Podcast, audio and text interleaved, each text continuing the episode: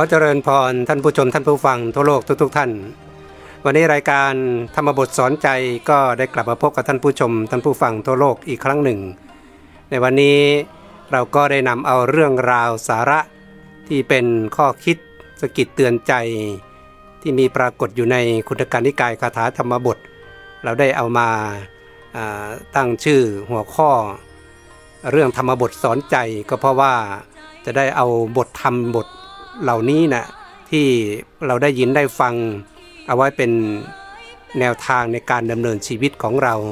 เพื่อให้ชีวิตของเรานั้นมีท่านจะเรียกว่ามีรูปแบบมีเส้นทางที่ถูกต้องเอาไว้สำหรับในการดำเนินชีวิตต่อไป แล้วดีที่สุดก็คือเอาไว้สำหรับสอนตัวเราเอง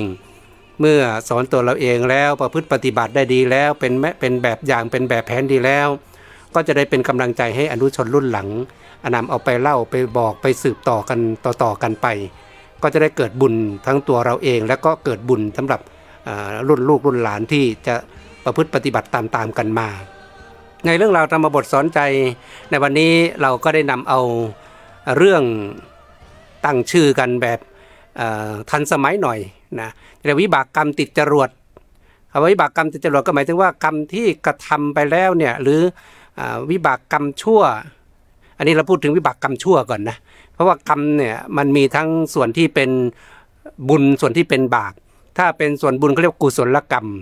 เพราะว่ากรรมแปลว่าการกระทำเป็นคำกลางกลาง ถ้าทำบาปเรียกว่าอากุศลกรรม แต่วันนี้ที่เรายกตัวอย่างในนี้วิปากะนี่แปลว่าผลหรือการส่งผล หรือถ้าแปลออกก็เรียกว่าเป็นการผลิตผลของ บาปกรรมหรือของบุญ แม้แต่บุญเราก็ใช้วิบากเหมือนกันนะวิบากที่เป็นกุศล แต่ถ้าเป็นแต่คนไทยเราหรือในชาวพุทธเรามักจะได้ยินคำว่าวิบากกรรมนั้นหมายถึงภาพที่เป็นฝ่ายอกุศลทางเดียว วันนี้ก็เลยนำเอาส่วนที่เป็นบาปอกุศลมาเป็นข้อคิด ว่าสิ่งเหล่านี้ที่เขาทำเนี่ยมันเกิดผลในทันตาเห็นได้อย่างไร เกิดผลในพบปัจจุบันที่เขาก็ทำเนี่ยไม่ต้องรอไปชาติหน้า ชาติหน้ามันก็ยิ่งกว่านั้นก็ไปอีกแต่ผลที่มันส่งในชาติปัจจุบันนี้ถามว่ามีหรือไม่ มันมีองค์ประกอบอย่างไรทำไมถึงส่งผลแรงถึงขนาดนั้น ก็เลยนำเอาเรื่องราวที่มีปรากฏในธรรมบทนี้เอามาเล่าไว้สำหรับวันนี้ก็คงจะนำเป็นตัวอย่างสักสามเรื่อง ในเรื่องแรกนั้นเราได้ตั้งชื่อในตอนหนึ่งว่า ลิ้นคนลิ้นโคเอ้ลิ้นคนลิ้นโคมีความเกี่ยวข้องกับเรื่องวิบากกรรมติดจรวดอย่างไร ท่านบอกในสมัยของพระสัมมาสัมพุทธเจ้านั้นน่ะก็มีจะเรียกว่าเป็นคนขายเนื้อ คือขายโคฆ่าวัวว่างั้นเถอะฆ่าวัวขายชำแหละวัวขาย มีครอบครัวของเขาก็มีทั้งลูกชาย มีทั้งแม่ มีทั้งพ่อนี่แหละ มีอาชีพขาฆ่าวัวเนี่ยขายคือชำแหละเอาเนื้อมันมาขาย แล้วคนฆ่าวัวเนี่ย ที่เราเรียกว่านายโคคาดถ้าปัจจุบันก็คือเพชฌฆาตฆ่าวัวดีนะ วัวมันเป็นสัตว์ใหญ่ มันเป็นสัตว์ใหญ่เป็นสัตว์ที่แม้ร่างกายของมันอาจจะไม่ใหญ่เท่าช้าง แต่ก็ถือว่าเป็นสัตว์ใหญ่ถ้าเทียบในในบรรดาสัตว์ ก็เลยทำให้วิบากกรรมที่เขาก็ทำเนี่ยก็ฆ่าวัวชำแหละเนื้อขายตัวเขาเองก็จะติดติดการกินเนื้อถ้าวันไหนไม่ได้กินเนื้อแล้วมันนอนไม่หลับกระสับกระส่าย จากนั้นเนี่ยก็ทุกครั้งทุกวันอะหลังจากที่ชำแหละเนื้อขายเสร็จปั๊บก็จะเหลือเนื้อไว้หนึ่งถ้าเรียกว่าหนึ่งก้อนหรือ ถ้าเทียบไปอะประมาณหนึ่งกิโลประมาณเนี้ยนะ เอากลับมาบ้านเพื่อให้ภรรยาปิ้งย่าง หรือทำอาหารเกี่ยวกับเนื้อสัตว์ เนื้อวัวเนี่ยให้กินทุกวันทุกวันทุกวัน มีอยู่วันหนึ่ง วันนั้นในขณะที่นายโคคาดเนี่ยฆ่าวัวเสร็จอะไรเสร็จขายเนื้อเสร็จก็ เอาเนื้อก้อนหนึ่งนั้นอะมาให้ภรรยาเพื่อทำอาหารให้ตนเองกิน ในขณะที่สั่งภรรยาทำเนื้อปิ้งเนื้อย่างอยู่นั้นอะตนเองก็ลงไปอาบน้ำที่แม่น้ำในระหว่างที่เดินทางลงไปอาบน้ำที่แม่น้ำนั่นเอง ก็มีญาตินะเพื่อนเพื่อนบ้านนั่นแหละบ้านของเขามีแขกจากที่อื่นนะจากจากเมืองอื่นจากต่างบ้านต่างต่างเมืองมา มาเยี่ยมมาเยียน ก็จะทำการทำอาหารต้อนรับแขก แต่มันไม่มีอาหารอะไร เอ๊จะไปหาซื้อเนื้อที่ไหนที่ไหนมันก็มืดแล้วนะมันเย็นแล้วทำยังไงบ้าง ก็คิดว่าน่าจะมีเนื้ออยู่ที่บ้านของนายโคคาดคนขายเนื้อนี้ก็เดินทางไปภรรยาก็บอกว่าไม่มีขายแล้วขายเกลี้ยงหมดแล้วนะเขาก็บอกเอ้านั่นไงเนื้อยังเห็นอยู่ก้อนหนึ่งโอ้ไม่ได้นั่นสามีของฉันเนี่ยถ้าไม่ได้กินเนื้อแล้ว นอนไม่หลับนะไม่พักไม่ผ่อนแน่นอน เพราะเป็นคนที่ติดรสชาติของเนื้อเหลือเกิน ตอนนี้เขาไปอาบน้ำอยู่เขาที่เพื่อนบ้านนั้นอะดูไปดูมาเห็นไม่สนอกสนใจ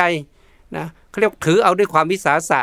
ก็ถือเดินหนีหน้าตาเฉยไปเลย แม้ภรรยาของนายโคคาดจะร้องเรียกอย่างไรอะไรอย่างไง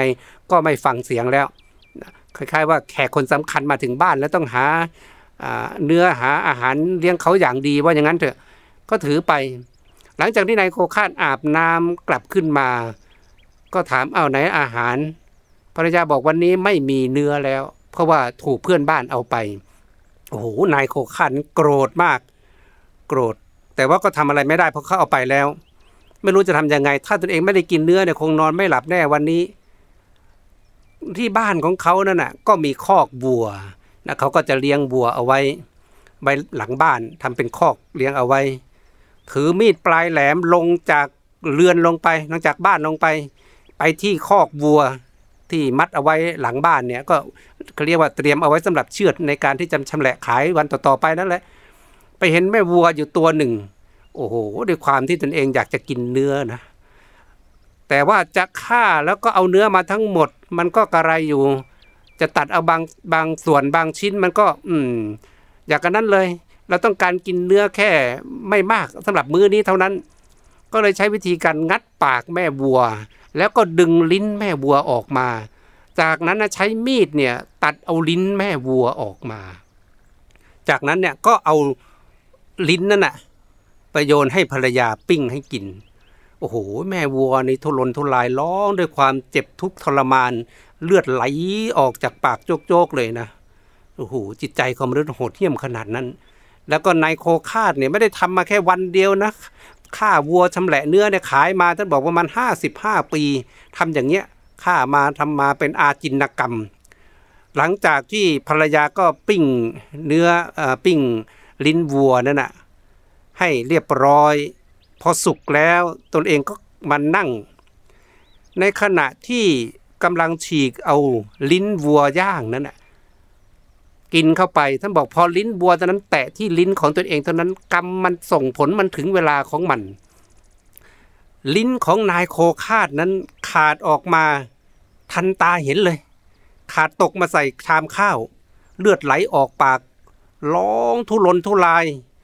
ร้องเหมือนวัวถูกเชือด โอ้โหทุรนทุราย ทุกทรมาน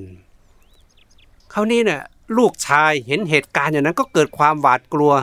แม้ภรรยาก็เกิดความหวาดกลัว ก็เห็นสามีร้องเหมือนบัวถูกเชือดดิ้นทุรนทุรายอยู่นั้น คาดว่านะ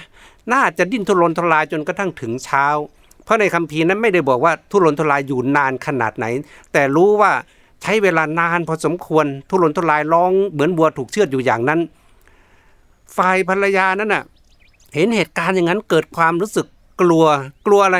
กลัวกรรมนั้นน่ะจะมาส่งผลตกมาถึงลูกชายของตนเอง แท้ที่จริงกรรมนั้นมันจะต้องเกิดขึ้นในระหว่างที่คนไหนทำคนนั้นก็จะรับผลนะ เราจะไปคิดว่าโอ้ยพ่อแม่ทำแล้วมันจะตกมาถึงลูก ลูกทำก็จะตกไปถึงหลานอย่างเงี้ย ซึ่งเป็นความคิดที่ยังไม่สมบูรณ์ กรรมใดใครก่อกรรมนั้นคนนั้นก็ต้องรับ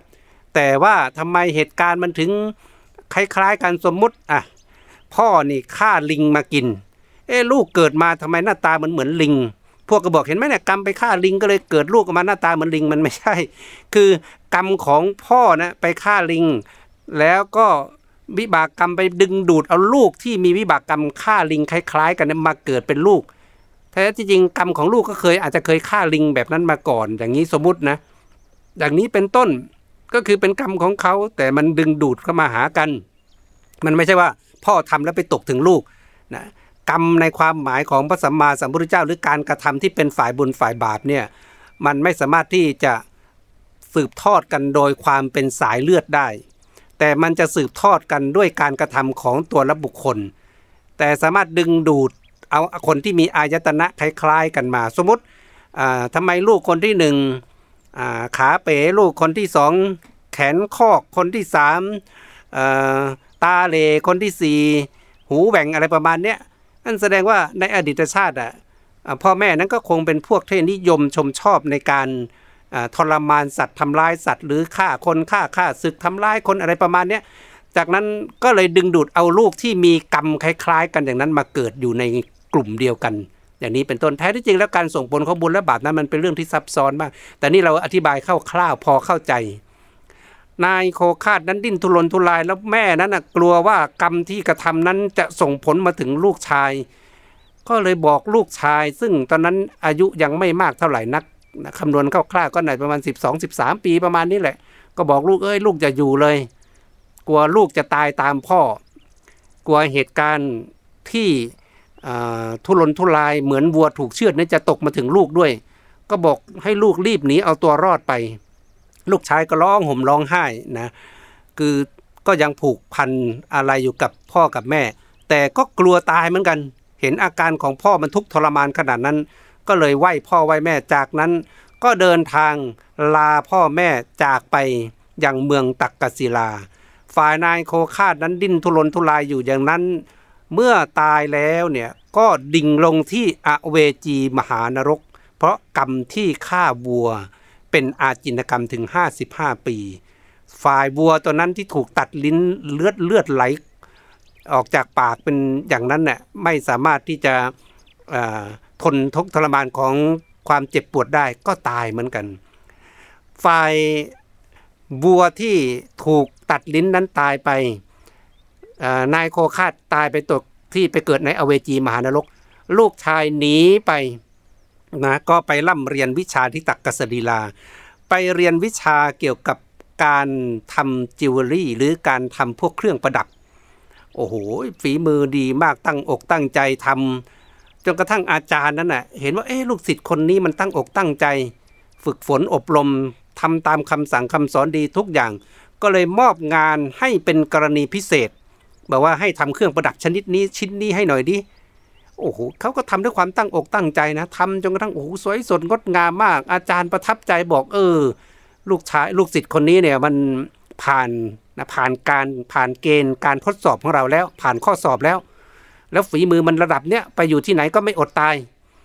ก็เลยยกลูกสาวของตนเองให้แต่งงานด้วย แล้วก็ให้ทำอาชีพสืบทอด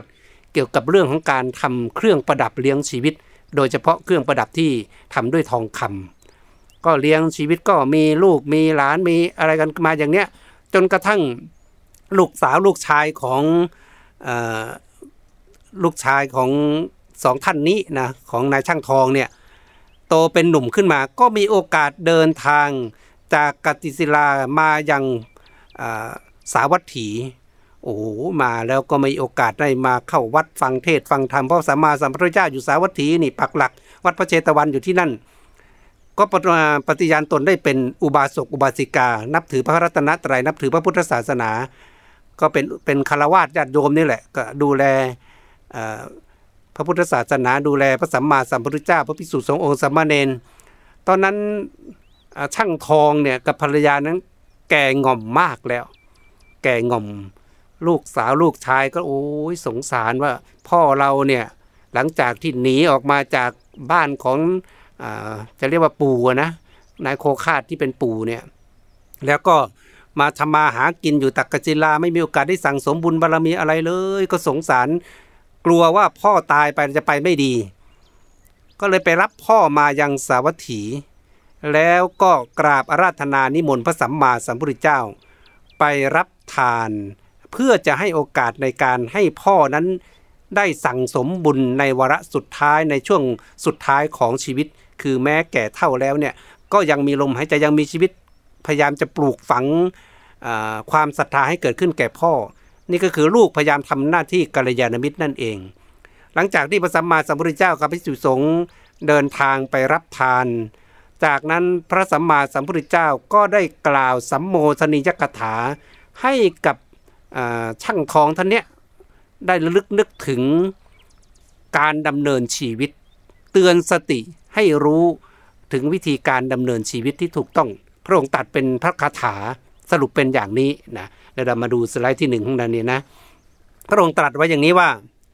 ปันดุปลาโสวะทานิสิยะมะปุริสาปิจะตังอุปัตติตา อุยโยคะมุเขจะติทสิ ปาไถยมปิจะเตนะวิชติ โสกะโรหิทีปมัตตโน ขิปปังวายมะปันดิโตภวะ นิทันตะมะโล อันคโน ทิพพังอริยภูมิเมหิสิ ถ้าแปลเป็นภาษาไทยดูในคาถาในในสไลด์ที่สองเนี่ยท่านก็จะแปลเป็นภาษาไทยอย่างนี้ ว่าพระสัมมาสัมพุทธเจ้านั้นตรัสเตือนสติให้กับ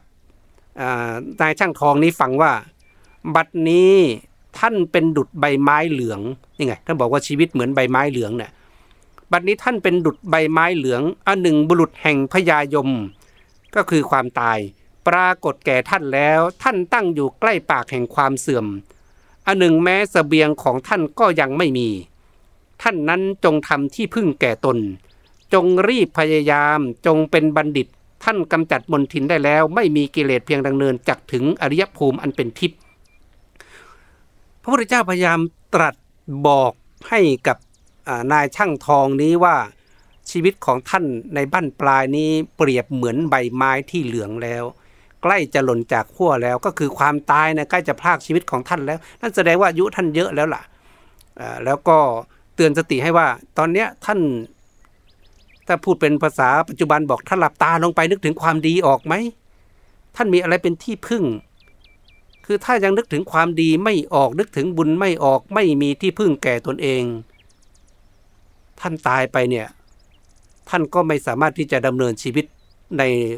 ชีวิตหลังความตายให้ไปพบความสงบสุขได้ ดังนั้นถ้าในฐานะที่ท่านเป็นคนฉลาด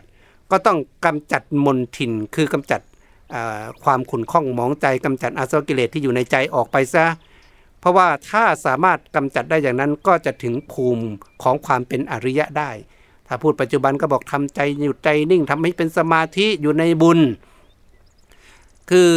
ช่างทองเนี่ยพอได้ยินได้ฟังก็เกิดจิตสงบ สงบด้วยบารรมีของพระสัมมาสัมพุทธเจ้าที่แสดงธรรมเพียงเท่านี้ ก็ทำให้ช่างทองท่านนี้ได้บรรลุทำเป็นพระโสดาบัน โอ้ดูกำลังบุญส่งผลมากระทันตาก็ทำให้บรรลุเป็นพระโสดาบัน จากนั้นลูกเนี่ย ก็รู้สึกโอ้โหอยากจะให้พ่อได้บุญเพิ่มเติมครับอีก ก็นิมนต์พระสัมมาสัมพุทธเจ้าวันต่อๆมาอีก หลังจากนั้นเมื่อพระสัมมาสัมพุทธเจ้าเห็นว่าจิตของเขาเริ่มสงบนะจิตของเขาก้าวเข้าสู่ภูมิของความเป็นอริยะบุคคล เป็นระดับพระโสดาบันแล้ว พระองค์ก็เลยตัดพระคาถาในวันต่อมาที่มาขบฉันพระทหารเสร็จสับเรียบร้อย ก็ตรัสพระคาถาให้กับช่างทองนี้เพิ่มเติมอีกอย่างสไลด์ที่สามที่เรา เป็นพระคาถาในพระบาลีว่าอย่างนี้ อุปนีตะวะโยวะทานิสิ สัมปยาโตสิยมัสสะสันติกัง วาโสปิจะเตนัตถิอันตรา ปาไถยมปิจะเตนะวิชติ โสกะโรหิทีปมัตตโนขิปังวายมะปันดิโตภวะ นิทันตมะโลอนังคโนณปุณะ ชาติชรังอุเปหิสิ คือตรัสต่อมาเลย แปลเป็นภาษาภาษาไทยในสาระที่สี่เนี่ยท่านบอกว่าอย่างนี้ บัดนี้ท่านเป็นผู้มีวัยอัญชลานำเข้าไปแล้วเนี่ยก็คือคนเราอะสุดท้ายเราก็ก้าวก็ไปสู่ถึงความแก่ความชราเราไม่สามารถหลีกเล่นหลีกเลี่ยงความแก่ความชราไปได้ พระองค์ก็บอกเลยให้ถึงสภาวะความเป็นจริงว่าตอนนี้ท่าน ผู้มีวัยอัญชรานำเข้าไปแล้ว เป็นผู้เตรียมพร้อมเพื่อจะไปสำนักของพญายมเห็นไหมเพราะเราเป็นอริยบุคคลแล้วเราพร้อมที่จะสู้กับความตาย ไม่กลัวความตายแล้วอันหนึ่งแม้ที่พักในระหว่างทางของท่านก็ยังไม่มี อันหนึ่งถึงสเสบียงของท่านก็หามีไม่ ท่านนั้นจงทำที่พึ่งแก่ตน จงรีบพยายาม จงเป็นบัณฑิต ท่านเป็นผู้มีมนทินอันกำจัดได้แล้ว ไม่มีกิเลสเพียงเดินจักไม่เข้าถึงชาติชลาอีก ก็ตรัสบอกว่าเนี่ยต้องดำเนินชีวิตด้วยความไม่ประมาทเพราะตราบใดที่ยังไม่หมดอาสวะกิเลสก็ยังมีการเกิดยังมีการเกิดอยู่ แม้เป็นพระโสดาบันก็ยังมีโอกาสได้กลับมาเกิดเป็นมนุษย์อย่างมากก็เจ็ดชาตินะบางทีก็ชาติเดียวบางทีก็สามบางทีก็เจ็ดก็คืออย่างมากต้องเจ็ดชาติดังนั้นพระองค์ก็ตัดเตือนสติคนผู้เท่าท่านนี้นะนายช่างของนี้ให้ขนขวายในการปฏิบัติธรรมยิ่งยิ่งขึ้นไป แม่ใจของผู้เท่าท่านนี้ก็ดีมากเลยนะ อัธยาศัยท่านมีพื้นฐาน สามารถน้อมนำใจของตนเอง ปฏิบัติตามคำสอนของพระสัมมาสัมพุทธเจ้า ในครั้งแรกฟังธรรมบรรลุเป็นพระโสดาบัน ในครั้งที่สองนี้ฟังธรรมแล้วได้บรรลุเป็นพระอนาคามีนี่ก็สามารถทำให้ท่านเนี่ยหลุดพ้นจากอบายภูมิ คือระดับพระอริยบุคคลอนาคามีเนี่ยไม่ต้องกลับมาเวียนว่ายตายเกิดในในภพของความเป็นมนุษย์ก็ส่วนใหญ่แล้วก็จะเป็นนิพพานกันอยู่ที่ในชั้นพรหมโลกนะนี่ก็เป็นสิ่งที่บังเกิดขึ้น แต่สิ่งที่เราได้กล่าวไปแต่แรกแล้วว่าปู่ของสองท่านเนี่ยที่เอาพ่อมาฟังเทศฟังธรรมเนี่ยก็คือนายโคคาดก็ด้วยวิบากกรรมที่ฆ่าสัตว์ใหญ่เป็นอาจินกรรม ก็คือฆ่าบัวอยู่ 55 ปี ตายไปแล้วก็ดิ่งลงไปสู่อเวจีมหานรกในชาตินั้นเลยนะโดยไม่ต้องรอว่าวิบากกรรมชาติต่อๆไปจะมาคอยรับมาคอยดึงไป คือดึงดิ่งลงไปในชาติปัจจุบันนั้นเฮ็ดเขาเรียกว่ากรรมติดจรวดหรือกรรมทันตาเห็นในชาตินั้น นี้ก็เป็นเรื่องที่หนึ่งในเรื่องที่สองนี้เราก็ได้ตั้งชื่อเหมือนอกันว่า ร้องเหมือนหมูถูกเชือด ในเรื่องนี้ทำไมถึงตั้งชื่ออย่างนี้ก็เพราะว่ามีเรื่องราวคล้ายๆกัน นายโคคาดนั้นอยู่เมืองอื่นนะยังไม่ได้ยังไม่ได้มีโอกาสได้มาสั่งสมบุญ แม้นายจุนทัสุกริกเนี่ยคือคนผู้ฆ่าหมูเนี่ยเกิดในสาวัตถีอยู่ในเมืองสาวัตถี วัดพระเชตวันของพระสัมมาสัมพุทธเจ้าก็อยู่ในสาวัตถี หลังจากที่พระสัมมาสัมพุทธเจ้า ปักหลักเผยแผ่พุทธศาสนาอยู่ตรงนั้น เราต้องทำความเข้าใจว่าคนทั้งเมืองเนี่ยก็ไม่ใช่ว่าจะศรัทธาพุทธศาสนาทั้งหมดก็มีความเชื่อหลากหลาย มีความเห็นมีความแตกต่างกันก็เหมือนคล้าย ๆ ในประเทศไทยของเรานี่แหละ ถึงแม้เราจะมองว่าเป็นเทศประเทศพระพุทธศาสนา แต่ความเชื่อมันก็หลากหลาย บางคนก็เชื่อไปทาง กึ่งกึ่งสายเวทก็มีเชื่อไปทำความเชื่อดั้งเดิมเรื่องพูดผีปีศาจเรื่องวิญญาณเรื่องอะไรเยอะแยะมากมาย แต่ก็มีพื้นฐานของความเป็นชาวพุทธอยู่กันพอสมควร ก็คล้ายกัน ถ้าเรามองภาพในอดีตนะบางคนแม้อยู่ใกล้วัดไม่เข้าวัดก็มีบางคนอยู่ไกลวัดดิ้นลนมาเพื่อเข้าวัดก็มี บางคนเข้ามาแล้วฟังเทศฟังธรรมเข้าใจบางคนเข้ามาแล้วก็เพื่อมาหาโชคหาลาบมาหาหมอดูหาน้ำมูกน้ำมนต์อะไรก็มันก็มีหลากหลาย แต่ในยุคนั้นเนี่ยนายจุนทสุกริกเนี่ยเกิดมาแต่ไม่มีศรัทธาในพระพุทธศาสนา อาชีพของเขาคือฆ่าหมูขาย วิธีการในการที่จะฆ่าหมูนั้นน่ะมันไม่ได้แบบทั่ว ๆ ไปในช่วงหน้าแรง แกก็จะเอาข้าวเปลือกนะข้าวเปลือกก็คือเอาข้าวเปลือกท่านใช้คำว่าหนึ่งธนานสองสามธนานเนี่ยไปแลกเอาลูกหมูเขาคือคนในยุคนั้นเขาเลี้ยงหมูกันตามหมู่บ้านตามคล้ายๆมันเป็นการเลี้ยงปล่อยนะก็เห็นลูกหมูอ่างั้นเอาลูกหมูตัวนี้แลกข้าวหนึ่งธนานแลกข้าวสองธนานแล้วก็คล้าย ๆ กับในประเทศไทยของเราที่มียุคหนึ่งใช้คำว่าเอาถังหรือเอาเอาคุหรือเอาถังเนี่ยไปแลกกับสุนัขไง แล้วก็ก็เอาไปส่งขายในต่างประเทศแล้วก็ว่ากันไปที่เคยเกิดเหตุบางบางช่วงของประเทศไทยนะก็คล้าย ๆ กันอย่างนั้น แต่นี่เขาเอาเข้าเปลือกไปแลกเอาลูกหมูมาอะไรมาจากนั้นเนี่ยแกก็ทำคอกไว้ใหญ่ ๆ แล้วก็ปลูกผัก แล้วก็เลี้ยงด้วยอุจจาระนะสมัยนั้นหมูมันมันจะกินพวกอุจจาระในในอินเดีย ในปัจจุบันนี้บางแห่งบางบางพวกก็ก็ปล่อยให้มันกินอุจจาระของมนุษย์อยู่อย่างนั้น พอเลี้ยงโตขึ้นมา จากนั้นเนี่ย ตัวไหนที่เขาจะฆ่าเนี่ยมันไม่ได้ฆ่าแบบทั่ว ๆไป คือปกติคนจะฆ่าก็คือทุบหัวเลยอะไรเลย แต่นายจุนทุจุนทัสุกริก หรือวันบุคคลผู้ฆ่าหมูเลี้ยงชีวิตเนี่ยนายเพชฌฆาตหมูเนี่ยนะ โอ้ใช้วิธีการไม่เหมือนชาวบ้านเขาคือแกก็จับหมูมัดจากนั้นเนี่ย หมูยังร้อง ดิ้นทุรนทุรายอยู่เนี่ยนะ ใช้ไม้ จะเรียกว่าไม้หน้าสามที่คนไทยเราเรียกกันนะก็คือไม้สี่เหลี่ยมตีทุบไปที่ตัวหมู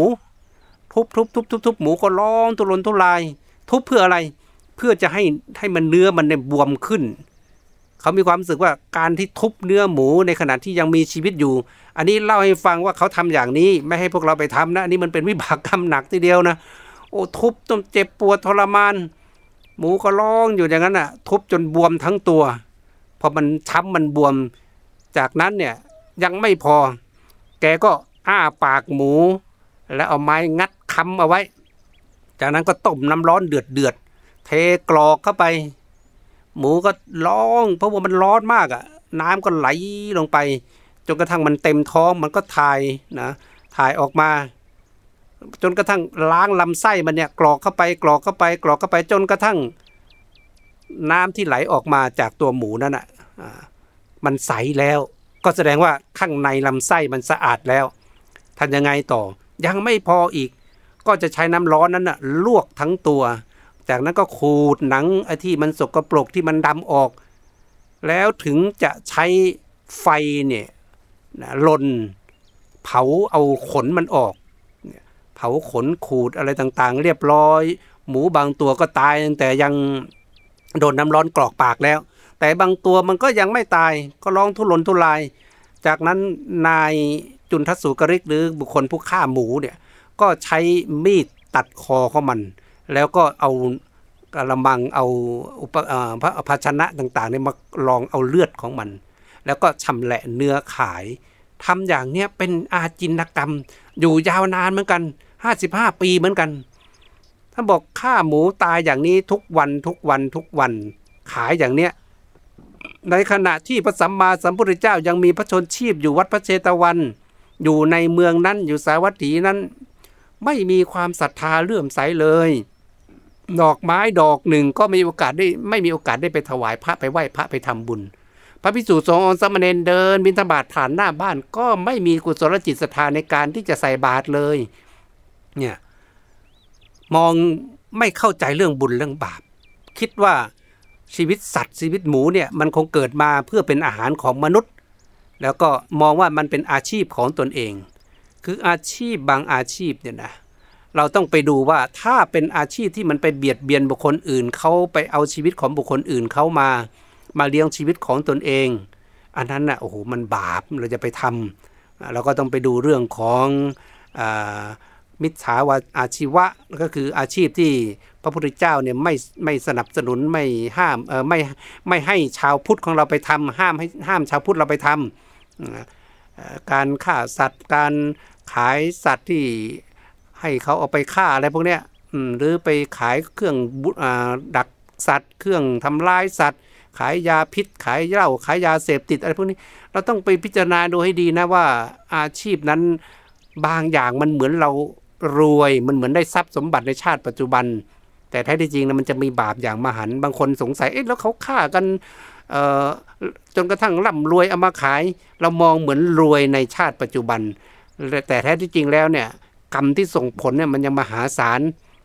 แต่ว่านายจุนทัศสุกริกนี่ทำหนักนะทำต่อเนื่องเป็นอาจินกรรม กรรมนั้นเมื่อถึงเวลาก็ส่งผล อยู่อยู่วันหนึ่งเขาก็เกิดอาการเจ็บไข้ได้ป่วยเล่าร้อนไปทั้งตัว โดยไม่ทราบสาเหตุเนี่ยมีบากกรรมมันส่งผลมาโดยไม่ทราบสาเหตุ เออ อยู่ๆก็คลานร้องเหมือนหมูถูกเชือด ดิ้นทุรนทุราย พวกภรรยาลูกต่างๆ เห็นเข้า ก็นึกว่าเอ๊ะมันเกิดอะไรขึ้น ก็พากันไปจับนะพากันไปจับไปกดเอาไว้ แต่ด้วยแรงกรรมที่มันส่งผลเนี่ยไม่สามารถจับอยู่ได้ ไม่สามารถกดอยู่ได้ ดิ้นทุรนตรายหลุดมาก็กลิ้งเกลือกร้องเหมือนหมูถูกเชือดเหมือนหมูถูกทุบอยู่อย่างนั้นอะโอ้โหดังมากต้องบอกดังไปเจ็ดเจ็ดบ้านสิบบ้าน ประชาชนนี่แตกตื่นเลย เอาฝ่ายภรรยากับลูก พากันอุดปากก็แล้วแล้วเอาไม่อยู่ สุดท้ายไม่รู้จะทำยังไง ก็พากันปิดประตู ปิดประตูบ้านขังไว้ให้นายจุนทัศสุกลิกนั้น ร้องดิ้นทุรนทุรายเหมือนหมูถูกเชือดเหมือนหมูถูกทุบอยู่อย่างนั้นอะเจ็ดวันเจ็ดคืน ดูดิร้องดิ้นทุรนทุรายอยู่เจ็ดวันเจ็ดคืน ฝ่ายพระภิกษุทั้งหลาย พากันเดินไปบินทบาทได้ยินเสียงร้อง ก็กลับมารายงานพระพุทธเจ้า มาคุยกันในวัดว่าโอ้สงสัยในเมืองสาวัตถีนี่คงจะมีการเลี้ยงกันเป็นการใหญ่ มีการฉลองกันเป็นการใหญ่ต้องมีมหกรรม งานอะไรสักอย่างหนึ่งแน่ ๆ เพราะว่านายจุนทัศสุกริกเนี่ยฆ่าหมูอยู่เจ็ดวันเจ็ดคืนนะไม่หยุดไม่หย่อนเลยแสดงว่าต้องมีออเดอร์มีคำสั่ง ในการที่จะเอาเนื้อหมูอย่างมากมาย ในการที่จะไปเลี้ยงเลี้ยงแขกเลี้ยงผู้เลี้ยงคน คือท่านคิดอย่างนั้นเพราะว่าได้ยินเสียงเหมือนว่าหมูถูกทุบอยู่ทั้งเจ็ดวันเจ็ดคืนน่ะพระพุทธเจ้าก็เสด็จมาบอกว่า โอ้ไม่ใช่ว่านายจุนทัศสุกริกฆ่าหมู แต่นั่นเป็นเสียงร้อง ของนายจุนทศสุกริกที่กรรมมันตามส่งผลในชาติปัจจุบันนะที่เราตั้งชื่อกันว่าวิบากกรรมติดจรวดนั่นแหละ ส่งในชาติปัจจุบัน ร่มเล่าร้อนทุรนทุรายอยู่นั้นเจ็ดวันเจ็ดคืนเมื่อตายไปแล้วอาจินกรรมแห่งการฆ่าสัตว์ ก็ดึงดูดดิ่งลงไปอเวจีมหานรก พระพุทธเจ้าก็บอกว่าเนี่ยนายจุนทัศสุกริกนี้นะทำวิบากกรรม แล้วส่งผลในชาติปัจจุบันอย่างเนี้ยไม่ได้เกิดเฉพาะในชาติปัจจุบันนี้เท่านั้นนะในอดีตชาติอันไกลโพ้นเนี่ยนิสัยเขาก็มีคล้ายๆอย่างนี้ ในชาติหนึ่งนายจุนนายนายจุนทัศสุกริกนี้เคยเกิดเป็นหมอหมอรักษาโรคภัยไข้เจ็บธรรมดานี่แหละเป็นหมอชาวบ้านเนี่ยประมาณเนี้ยวันหนึ่งก็เดินทางไปหาคนไข้เพื่อรักษา ก็ไปเห็นเด็กชาวบ้านกลุ่มหนึ่ง กำลังเล่นกันตามภาษาเด็กกำลังสนุกสนานเพลิดเพลินกันอยู่ เอ๊ทำยังไงเราถึงอยากจะได้ค่ารักษาให้กับเด็กเหล่านี้นะเพราะว่าถ้าพ่อแม่มันเเห็นลูกเจ็บไข้ได้ป่วยก็ต้องยอมรักษาเขาเนี่ยตนเองเห็นโพรงงูอยู่ เห็นงูมันเป็นงูพิษอยู่ในโพรงต้นไม้ ก็พยายามจะไปพูดหลอกเด็กเหล่านั้นอะให้ไปจับงูแล้วก็ให้งูกัด ตนเองก็จะได้เอายารักษา แล้วก็ไปเรียกค่ารักษาพยาบาลจากพ่อแม่ของเด็กก็ที่เด็กชาวบ้านกำลังเล่นกันสนุกสนานอยู่ก็ไปหลอกเด็กชาวบ้านบอกว่าเนี่ยลุงเห็นลูกนกสาลิกาอยู่ในโพรงไม้นั่นน่ะพวกเองปีนเข้าไปเอาสิ เด็กคนนั้นก็เชื่อดิก็อยากได้ลูกนกสาลิกา ก็ปีนขึ้นไป ปีนขึ้นไปปั๊บก็ล้วงมือไปจับคองูงูพิษน่ะนะ ดีว่างูพิษมันไม่ทันได้ฉกมือไงก็จับมาปุ๊บดึงขึ้นมาจากโพรงไม้ ทีแรกนึกว่าเป็นลูกนก พอมองเห็นเป็นงูปุ๊บก็คว้างทิ้งเลยคว้างทิ้งเพราะปรากฏว่าพอเด็กคนนั้นเหวี่ยงทิ้งหรือคว้างทิ้งออกมา งูตัวนั้นดันสะบัดไปถูกพันไปที่คอของหมอที่หมอเจ้าเล่ห์คนนี้นะพันก็ไปเสร็จปั๊บงูมันตกใจมันก็ฉกเข้าให้ฉกให้ ที่ก้ารคอที่ใบหน้า พิษแล่นเข้าไปทำให้หมอคนนั้นตายคันหันเหมือนกันในชาตินั้นท่านก็บอกเนี่ยอดีตชาติของนายจุนทัศลิกเนี่ยก็ชอบทำกรรมหนักๆแล้วก็ได้รับผลกรรมทันตายเห็นอย่างนี้เหมือนกันดังนี้ในชาติปัจจุบันนี้ทำกรรมด้วยการฆ่าสัตว์เป็นอาจินกรรมอย่างนี้ก็เลยต้องดำดิ่งไปสู่อเวจีมหานรก จากนั้นพระสัมมาสัมพุทธเจ้า ก็ได้ตรัสเป็นพระคาถา สรุปใจความเป็นข้อคิดสติสกิดเตือนใจ ให้กับอนุชนรุ่นหลังได้ฟังกัน มาเป็นพระคาถาอย่างนี้นะตามสไลด์ที่5เนี่ยที่เราจะได้เห็นกันเนี้ยท่านบอกว่า อิทะโสจติ เปจะโสจติ ปาปการีอุปยัตถโสจติ โสโสจติ โสวิหันยติ ทิสวากรรมะ กิลิทะมัตตโน ผู้ทำบาปเป็นปกติ ย่อมเศร้าโศกในโลกนี้ ละไปแล้วย่อมเศร้าโศก ย่อมเศร้าโศกในโลกทั้งสอง เขาเห็นกรรมเศร้าหมองของตนแล้วย่อมเศร้าโศก เขาย่อมเดือดร้อนเห็นไหมเนี่ยก็เป็นวิบากกรรมนะกรรมตามส่งผลในชาติปัจจุบันของผู้ที่ทำอาจินกรรมเนี่ยตุ๋ยฆ่าสัตว์ด้วยความทุกข์ทรมาน คือ บางคนบางพวกคิดว่ามันเป็นอาชีพมันเป็นสิ่งที่เราจะต้องทำแท้ที่จริงนายพรานบางพวกเนี่ยแม้เขามีอาชีพในการล่าสัตว์ในการฆ่าสัตว์ แต่บางทีด้วยความที่เขามีโอกาสได้ศึกษาเรียนรู้ธรรมะ แต่มันมันยังเป็นอาชีพที่ต้องทำบางพวกก็หาวิธีการยังไง จะเรียกผ่อนหนักให้เป็นเบากลางวันเราล่าสัตว์ฆ่าสัตว์ แต่กลางคืนก็สมาทานศีลรักษาศีล อย่างเต็มที่อย่างนี้พวกนี้ก็มักจะไปเกิดเป็นเวนามิเวมานิกับเปรต คือกลางวันไปรับกรรมเป็นสัตว์นรกเป็นเปรต แต่กลางคืนก็ได้มีมีวิมานเป็นเครื่องอยู่ อย่างน้อยก็ถ่วงก็เรียกว่าสมดุลไปครึ่งหนึ่ง อย่างนี้ก็มีแต่ว่านายจุนทัศสุกลิกเนี่ยกรรมมันหนักก็เพราะว่าทำด้วยความทรมานดูดิโอ้ใช้ไม้ทุบอะไรสารพัดเลย สัตว์มันก็ยิ่งทรมานกว่ามันจะตายอะเราไม่คิดอะไรมาก เอาเรามามัดเอาไว้แล้วเราไม้หน้าสามตีเนี่ยทุบทุบทุบทุบทุบมันก็โอ้โหเจ็บปวดทรมานเหมือนกัน นี่ ก็เลยส่งผลทันตาเห็นเรียกว่าเป็นวิบากกรรมติดจรวดในชาตินั้น ๆ เลยนะไม่ต้องรอไปชาติต่อไปแล้ว นี่ก็เป็นเรื่องที่สองที่เราได้นำเอามาเล่าสู่กันฟัง ส่วนเรื่องที่สามนี้นะเราก็ได้ตั้งชื่อเอาไว้ว่า ให้ทุกแก่ท่านทุกนั้นถึงตัว เนื้อเรื่องเป็นอย่างไร เรื่องนี้ก็คล้ายๆกันว่า ในสมัยที่พระสัมมาสัมพุทธเจ้าของเรายังมีพระชนชีพอยู่นั้น ก็มีพุทธสาวกพิสุสามเณรบวชกันเป็นจำนวนมากพิสุนีบวชกันเป็นจำนวนมาก แต่ละองค์แต่ละท่านเมื่อบวชมาแล้วก็เกิดความศรัทธาเลื่อมใสในคำสอนของพระสัมมาสัมพุทธเจ้า บางองค์บางท่านก็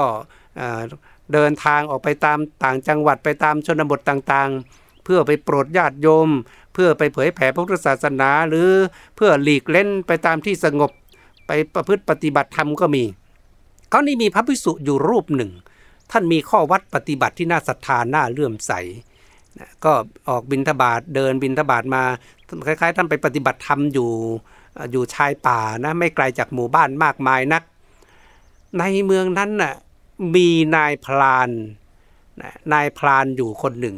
นายพลานล่าเนื้อล่าสัตว์ นายพลานท่านนี้ก็จะมีฝูงสุนัขฝูงใหญ่ ก็จะต้อนสุนัขไปล่าเนื้อล่าสัตว์ ตกกลางคืนตอนเย็นมาเนี่ยตนเองก็จะไปดักเรียกว่าไปดักบ่วงไปดักแร้ว เอาไว้ตามชายป่าชายทุ่งต่างๆพวกนั้นอะแต่ตื่นเช้ามาแต่เช้ามืดก็จะไปไปดูที่ว่ามีสัตว์ชนิดใดมาติดในบ่วงของเราบ้าง ในแร้วที่เราเอาไปติดไว้บ้าง ก็ได้สัตว์ป่าได้เก้งได้กวางได้สัตว์ที่มันออกหากินกลางค่ำกลางคืน วันนั้นหลังจากที่ไปดักบ่วงดักแร้วเอาไว้แล้ว นายพานายพรานท่านเนี้ยนะก็เดินทางแต่เช้ามืด เพื่อจะไปเขาเรียกไปดูว่าบ่วงหรือแล้วที่ตนเองดักเอาไว้นั้น จะได้ติดสัตว์อะไรไหมจังหวะนั้นนั่นเอง พระภิกษุท่านก็ออกจากชายป่าดินเดินมาเพื่อจะมาบินทบาทในหมู่บ้าน โอ้โหนายพรานท่านนี้เป็นคนที่กักขละเป็นคนที่ไม่ศรัทธาเป็นคนที่ไม่ชอบพระภิกษุสงฆ์มองว่าพระภิกษุสงฆ์เนี่ยเป็นคนที่เอาเปรียบสังคมอย่างนั้นอย่างนี้ คือเขามองไม่ออกว่าแท้ที่จริงแล้วเนี่ยพระภิกษุแม้ท่านบวชมาแล้วท่านก็มีหน้าที่ หน้าที่ของท่านก็คือ ฝึกฝนอบรมตนเอง ขัดเกลาจิตใจตนเอง มุ่งในการกำจัดอาสวะกิเลสแล้วก็หน้าที่ของท่านก็คือ หลังจากที่ท่านฝึกฝนอบรมตนเองจนกระทั่งสามารถเป็นต้นบุญต้นแบบได้แล้ว ก็เผยแผ่สิ่งที่ตนเองรู้ตนเองเห็น หรือคำสอนของพระสัมมาสัมพุทธเจ้า ให้กับญาติโยมรู้จักเส้นทางในการดำเนินชีวิต คือพูดง่ายว่าพระท่านก็มีหน้าที่แบบพระนะถ้าไม่มีหน้าที่แบบโยม คือเราจะไปคิดว่า โอ้พอบวชมาเป็นพระต้องไปทำมาหากินต้องไปทำไร่ไถนาต้องไปอะไรมันก็ไม่ได้แตกต่างกับญาติโยม ดังนั้น หน้าที่ของพระ พระพุทธเจ้าก็ให้มอบให้เป็นหน้าที่แบบพระ ส่วนหน้าที่แบบโยม มันก็มีหน้าที่แบบโยมกระทากันอยู่แล้วนะมันมันต้องแยกแยกกันให้ออก แต่คนส่วนใหญ่มักจะมองกันไปอย่างนั้นนะก็เลยทำให้นายพรานท่านนี้ก็เหมือนกัน เห็นพระภิกษุมองว่าเนี่ยเป็นตัวกาลกินีทำให้สงสัยวันนี้เราคงเข้าไปแล้วนะคงซวยคงไม่เห็นสัตว์มาติดบ่วงติดแล้วเราสักตัวแน่นอน พอเข้าไปคือสวนทางกันอะตนเองก็เดินเข้าไปที่ป่าพระก็เดินออกมาจากป่า แล้วก็มีความรู้สึกว่าสวยจริง ๆ พอเข้าไปดูบ่วงดูแล้วที่ตัวเองดักบ่วงเอาไว้นั่นน่ะเอ๊ะทุกวันมันก็ติดนะแต่วันนั้นเออสัตว์มันไม่มาติดจริง ๆ ก็คงมันก็เป็นจังหวะที่ว่าสัตว์มันคงหนีไปที่อื่น หรือว่าตัวเองจับไปกินซะเยอะแล้วน่ะจังหวะนั้นมันก็ไม่เห็น โอ้โหเก็บไปบ่นไป ด่าไปคิดว่าเป็นเพราะพระพิสุองค์นี้แน่นอนทำให้เราซวยขนาดนี้ทำให้ไม่มีสัตว์มาติดเนี่ย เป็นเพราะเราเจอตัวกาลกินีเข้าไปแล้ว แท้ที่จริงเนี่ยเจอพระมันต้องเป็นทัศนานุตริยะนะคือเห็นอันประเสริฐต้องนำจิตน้อมจิตตนเองให้เกิดความศรัทธาเลื่อมใส ไม่ใช่ว่ามองว่าพระเป็นตัวกาลกินีเป็นตัวซวย โอ้กลับมาก็เก็บบ่วงเก็บแล้วตนเองกลับมาเสร็จปุ๊บพร้อมสุนัขฝูงใหญ่ เดินอารมณ์เสียออกจากป่า ในจังหวะนั้นพระพิสุท่านก็เดินบินทบาทได้อาหารเพียงพอไม่มากเกินไปงั้นเพียงพอชีวิตในการดำรงชีวิตของท่านแล้ว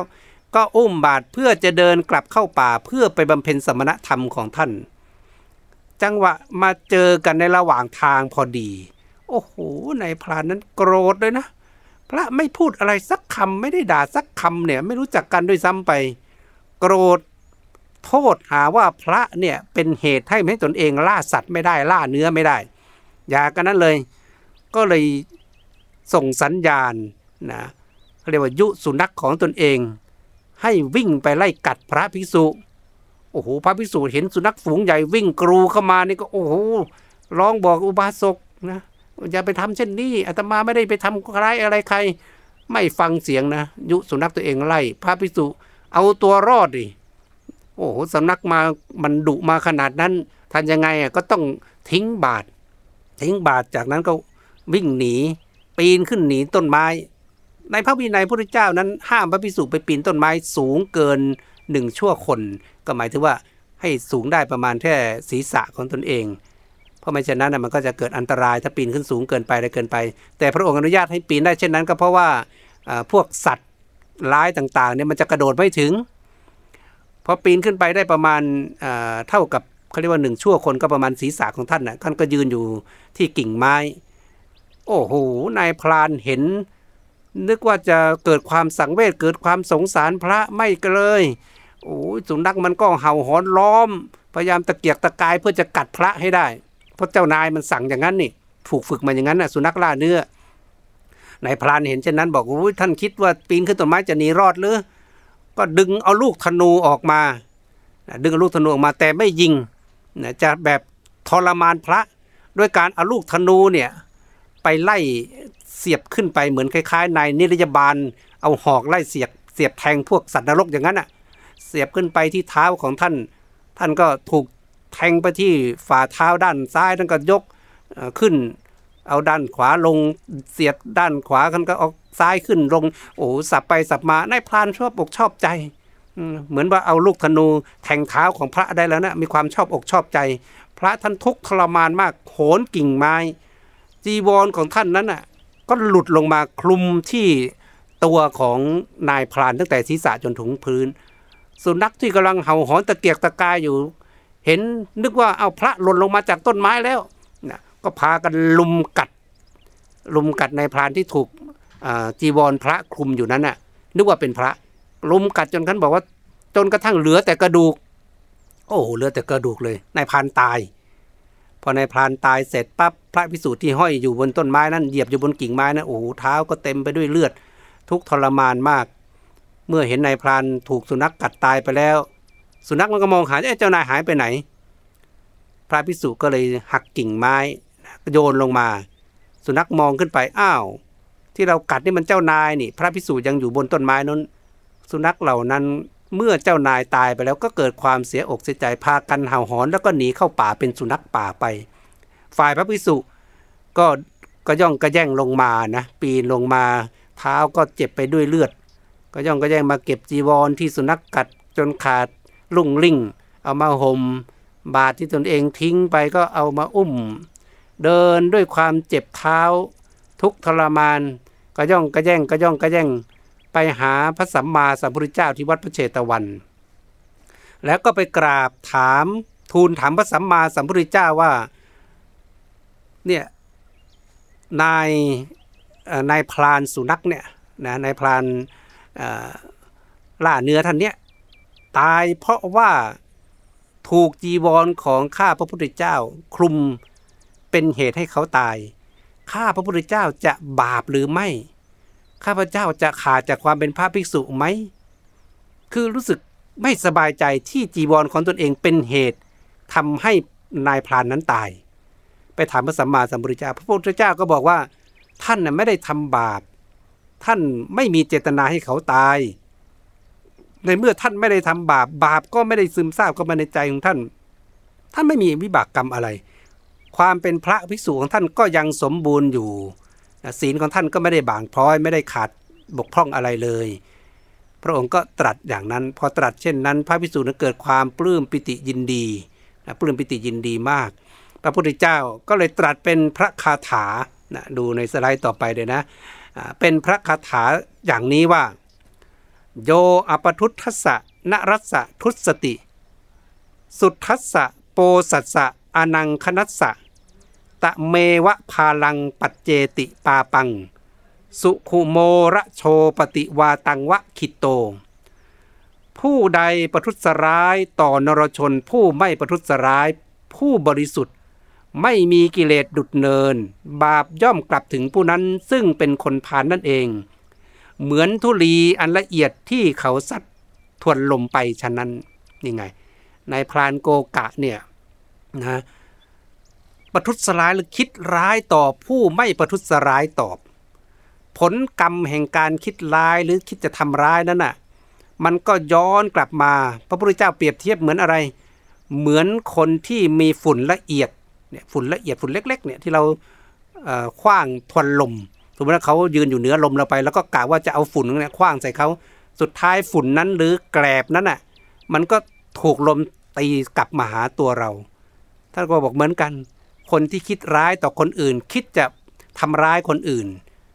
ถ้าคนคนนั้นเขายิ่งสะอาดบริสุทธิ์ก็เหมือนเขายืนอยู่เหนือลมที่มันแรงมาก กรรมนั้นมันก็จะย้อนมาแรงมากดังนั้นไอ้คนที่กระทำแล้วเราอย่าคิดว่ามันไม่ส่งผลในชาติปัจจุบันนะคอยตามดูกันไป ผู้ที่ทำกับผู้บริสุทธิ์เท่าหลายเนี่ยยิ่งทำกับพิสูจน์ทรงองค์สมณเณร ที่เป็นสังฆะหรือเป็นหมู่เป็นคณะใหญ่ๆเนี่ยโอ้โหมันก็จะมีผลตามไปเป็นนี่ชาติปัจจุบันนะยังไม่คิดถึงชาติในอนาคตอีกไม่ต้องว่ากันละดังนั้นเมื่อพระองค์ตรัสพระคาถาอย่างนี้จบพระพิสูจรูปนั้นก็ระลึกนึกถึงศีลของตนเองนึกถึงกรรมดีของตนเอง ท่านจึงได้บรรลุเป็นพระอรหันต์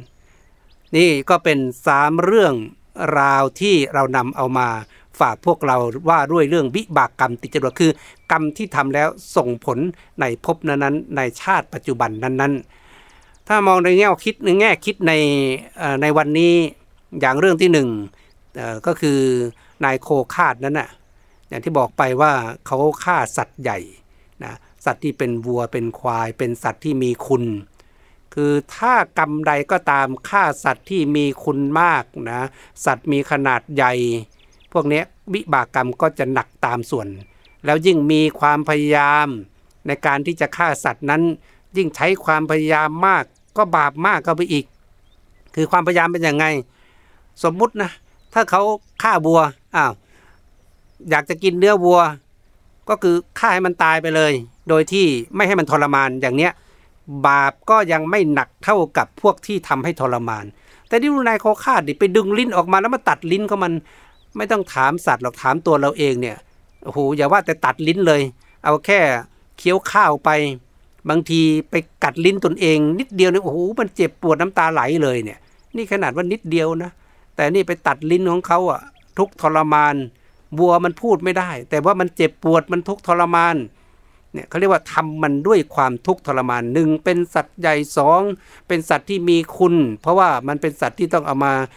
ไถไล่ไถนานบรรทุกสิ่งของอะไรต่างๆได้สามแล้วก็ฆ่าด้วยความพยายามทำให้มันเจ็บปวดทรมาน กรรมนั้นถึงถูกส่วนเข้าส่งผลทำให้ นายโคคาดนั้น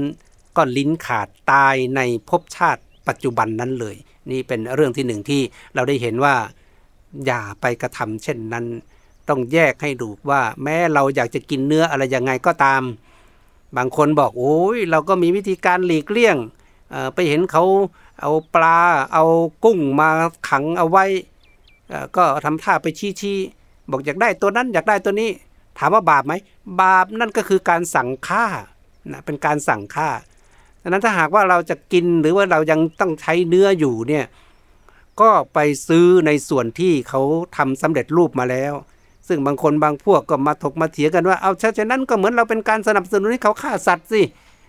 คือบางครั้งบางคราวเนี่ยการฆ่าสัตว์เนี่ยมันมีองค์ประกอบเยอะมันองค์ประกอบหลายอย่าง บางคนฆ่าเพราะต้องการกินก็มี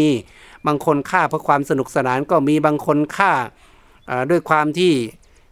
มีวิบากกรรมผูกเวรกันมาก็มีอะไรก็มีมันมีองค์ประกอบเยอะก็เหมือนมนุษย์เนี่ย ถามว่ามันกินเนื้อกันไหมมันก็ไม่กิน แต่ถามว่ามันฆ่ากันทุกวันไหมโอ้มันก็ฆ่ากันทุกวันอะทั่วโลกไม่ต้องประเทศอื่นประเทศไกลประเทศไทยเราเนี่ยเออนั้นก็มีข่าวฆ่ากันแทบทุกวันนะฆ่าไม่กระทั่งเด็กฆ่าไม่กระทั่งคนแก่ ถามว่าฆ่าแล้วกินไหมก็ไม่ได้กิน นั่นแสดงว่าองค์ประกอบของการฆ่าเนี่ยมันมีหลากหลายมันไม่ได้ฆ่าเพราะกินอย่างเดียวดังนั้นเนี่ยไอ้บางคนแม้เราจะกินไม่กิน มันก็ฆ่ากันอยู่งั้นอะเราก็อาศัยว่าเมื่อมันฆ่ามาแล้วก็ขอแค่ อาศัยเขาเรียกว่าเป็นธาตุหยาบ เนื้อของสัตว์เหล่านั้นมาหล่อเลี้ยงสังขารเรา เราไม่มีส่วนรู้ส่วนเห็นสำคัญนะ ไม่มีส่วนรู้ส่วนเห็น ไม่ได้ยินได้ฟัง ไม่ได้สงสัยเนี่ยเนื้อนั้นถือว่าเป็นเนื้อที่ที่กินได้ใช้ได้ แต่ถ้าเราไปรู้ไปเห็นโอ้โหเขากำลังทุบหัวกันอยู่เลยเนี่ยฆ่ากันอยู่เลยเนี่ยไปรู้ไปเห็นอย่างเนี้ยพระพุทธเจ้าก็ไม่ไม่ให้พระภิกษุท่านไปขบฉันเนื้อประเภทนั้นนะหรือไปได้ยินได้ฟังเขา บอกเนี่ยฆ่าเพื่อท่านเลยนะฆ่าเพื่อองค์นั้นองค์นี้อย่างเงี้ยอันนี้ก็ถือว่าเป็นเนื้อที่ไม่บริสุทธิ์ในเป็นแล้วก็บางทีเป็นความสงสัยว่าเอ๊ะทุกครั้งมันไม่มีมาหรือว่าครั้งนี้เขาเอุ้มไปเพื่อฆ่ามาให้เรากินเนี่ยอย่างเงี้ยเกิดความลังเลสงสัยอย่างนี้ก็ถือว่าเนื้อนั้นก็ไม่บริสุทธิ์ดังนั้นก็มีองค์ประกอบอีกเราก็ต้องไปทำความเข้าใจ แต่ถ้าเนื้อไหนที่เขาวางขายกันตามตลาดอยู่แล้วเนี่ยไอเราไม่รู้ไม่เห็นไม่มีความสงสัยไม่มีการได้ยินว่าเขาฆ่ามาเพื่อเราเนี่ย แล้วก็ไปอาศัยแค่ธาตุหยาบของเขามา ถ้าหากว่าเราไม่ไปเอามาบางทีมันก็เน่าเสียไปอะไรไป นั้นก็เป็นสิ่งที่ไม่ต้องไปถกไปเถียงกันว่าไอ้กินเนื้อแล้วบาปไม่บาปอะไรต่างๆนะไอ้บาปกับไม่บาปเนี่ยมันไม่ได้เกิดจากการกินนะมันเกิดจากอะไร บาปไม่บาปมันเกิดจากสภาวะใจ ถ้ามีสภาวะใจที่ไม่บริสุทธิ์มีส่วนรู้ส่วนเห็นในการฆ่าอย่างนั้นนะบาป แม้จะกินไม่กินก็บาปนะยังบอกไงฆ่ามนุษย์ยิ่งบาปหนักเลยนะเออ นี่ก็ไปทำความเข้าใจให้ดี ดังนั้นในเรื่องที่หนึ่งเนี่ยเป็นเพราะว่าเขาได้ฆ่าสัตว์ใหญ่ และสัตว์ที่มีคุณ แล้วก็มีความพยายาม คือไปทำให้มันทุกข์ทรมานกรรมนั้นก็เลยส่งผล มาในเรื่องที่สองก็คือเรื่องของร้องเหมือนเหมือหมูถูกเชือดก็เหมือนกัน แม้สัตว์นั้นน่ะถ้าหมูมองแล้วมันก็ไม่ได้เป็นสัตว์ใหญ่อะไรมาก มันก็ไม่ได้มีคุณอะไรมากมายนี่ แต่ดูพฤติกรรมของการฆ่าของนายจุนทัศสุกลิกสิ